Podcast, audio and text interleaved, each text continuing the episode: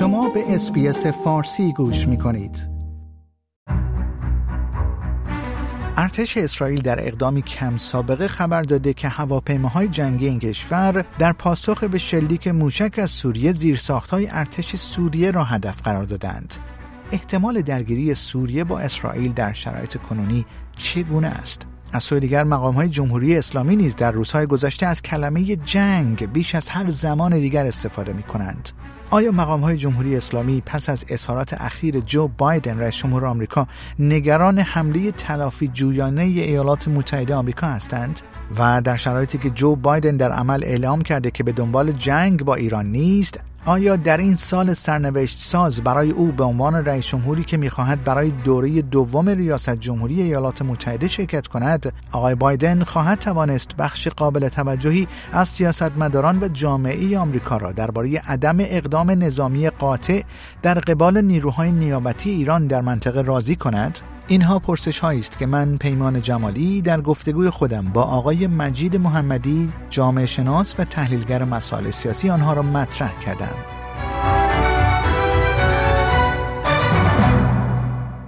جناب آقای مجید محمدی بسیار سپاسگزارم که دعوت اسپیس فارسی رو برای شرکت در این گفتگو پذیرفتید.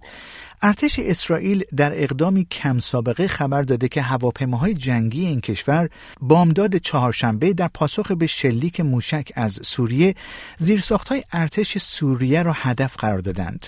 شما احتمال درگیری سوریه با اسرائیل رو در شرایط کنونی چگونه ارزیابی میفرمایید؟ جنگی که در مرز میان اسرائیل و سوریه به صورت ایزایی و موردی در جریان هست جنگ اسرائیل و سوریه نیست. جنگ میان جمهوری اسلامی و اسرائیل هست. اصلا در پی چنین جنگی نیست اصولا ظرفیتش رو نداره. تنها هنگامی که سپاه قدس از زیر های ارتش سوریه استفاده می‌کنه اونها مورد هدف قرار می‌گیرن. اسرائیل بعد از شروع جنگ داخلی سوریه و حضور ده هزار نیروی سپاه قدس این کشور را از حیث تأسیس پایگاه های سپاه قدس جذب نیرو و ورود سلاح تحت نظر داشته و هرگاه این سپاه برای تحکیم قدرت خودش در سوریه و باز کردن جبهه تازه علیه این کشور اقدام کرده تأسیسات اون رو بمباران کرده. این روند برای یک دهه ادامه داشته و پس از هفته اکتبر هم به نظر من تغییر در اون مشاهده نمیشه. بنابراین احتمال درگیری های بیشتر در مرز سوریه و اسرائیل یا میان ارتش های این دو کشور نمیره. جمهوری اسلامی در پی اون هست که اونقدر تلاش برای استخدام نیرو از شهروندان سوریه انتقال مهمات و تأسیس پایگاه رو ادامه بده تا اسرائیل مستاصل شده و قضیه رو مثل جنوب لبنان رها کنه و علاوه بر حزب الله و حماس و حوسی ها نیروی دیگری در منطقه علیه اسرائیل شک بگیره و این کشور با نیروهای همراه با رژیم اسلامی محاصره بشن. چشمانداز این امر در شرایط حاضر چندان روشن نیست. مقام های جمهوری اسلامی در روزهای گذشته از کلمه جنگ بیش از هر زمان دیگری استفاده می کنند. فرمانده سپاه پاسداران ایران به تازگی گفته که به دنبال جنگ نیستیم ولی از جنگ نمی حراسیم.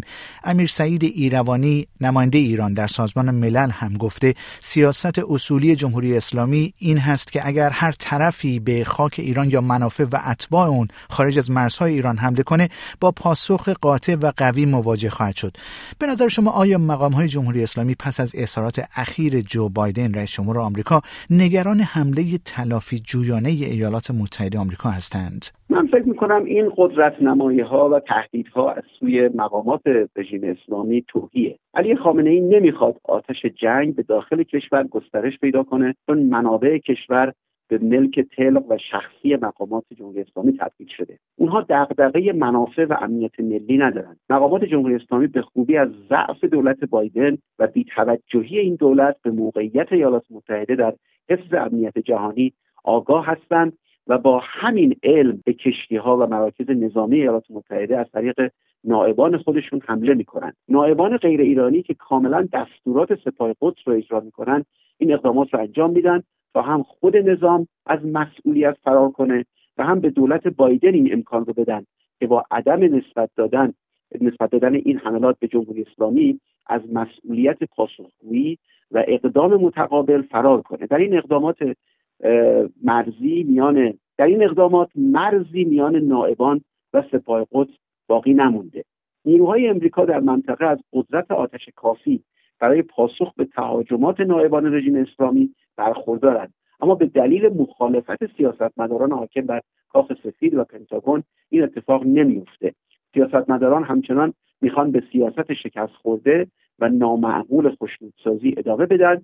با این امید واهی که رژیم اسلامی به سر عقل خواهد آمد. در شرایطی که جو بایدن در عمل اعلام کرده که به دنبال جنگ در ایران نیست آیا در این سال سرنوشت ساز برای او به عنوان رئیس جمهوری که می‌خواد برای دوره دوم ریاست جمهوری ایالات متحده شرکت کنه به نظر شما آیا آقای بایدن خواهد تونست بخش قابل توجهی از سیاستمداران و جامعه آمریکا رو درباره عدم اقدام نظامی قاطع در قبال نیروهای نیابتی ایران در منطقه راضی کنه؟ اصولا نیازی نیاز چندانی به این تلاش نیست. جامعه امریکا در شرایط نزدیک شدن به انتخابات 2024 یک جامعه کاملا دو قطبیه. بایدن نیازی به قانع کردن دموکرات ها نداره چون اونها با ادبیات ترس محور و معرفی کردن ترامپ به عنوان هیتلر به بایدن رأی میدن. جمهوری خواه هم با توضیحات بایدن راضی نخواهند شد. اما جمعیت قابل توجه مستقل و ایالات آونگی که رأیشون تثبیت شده نیست و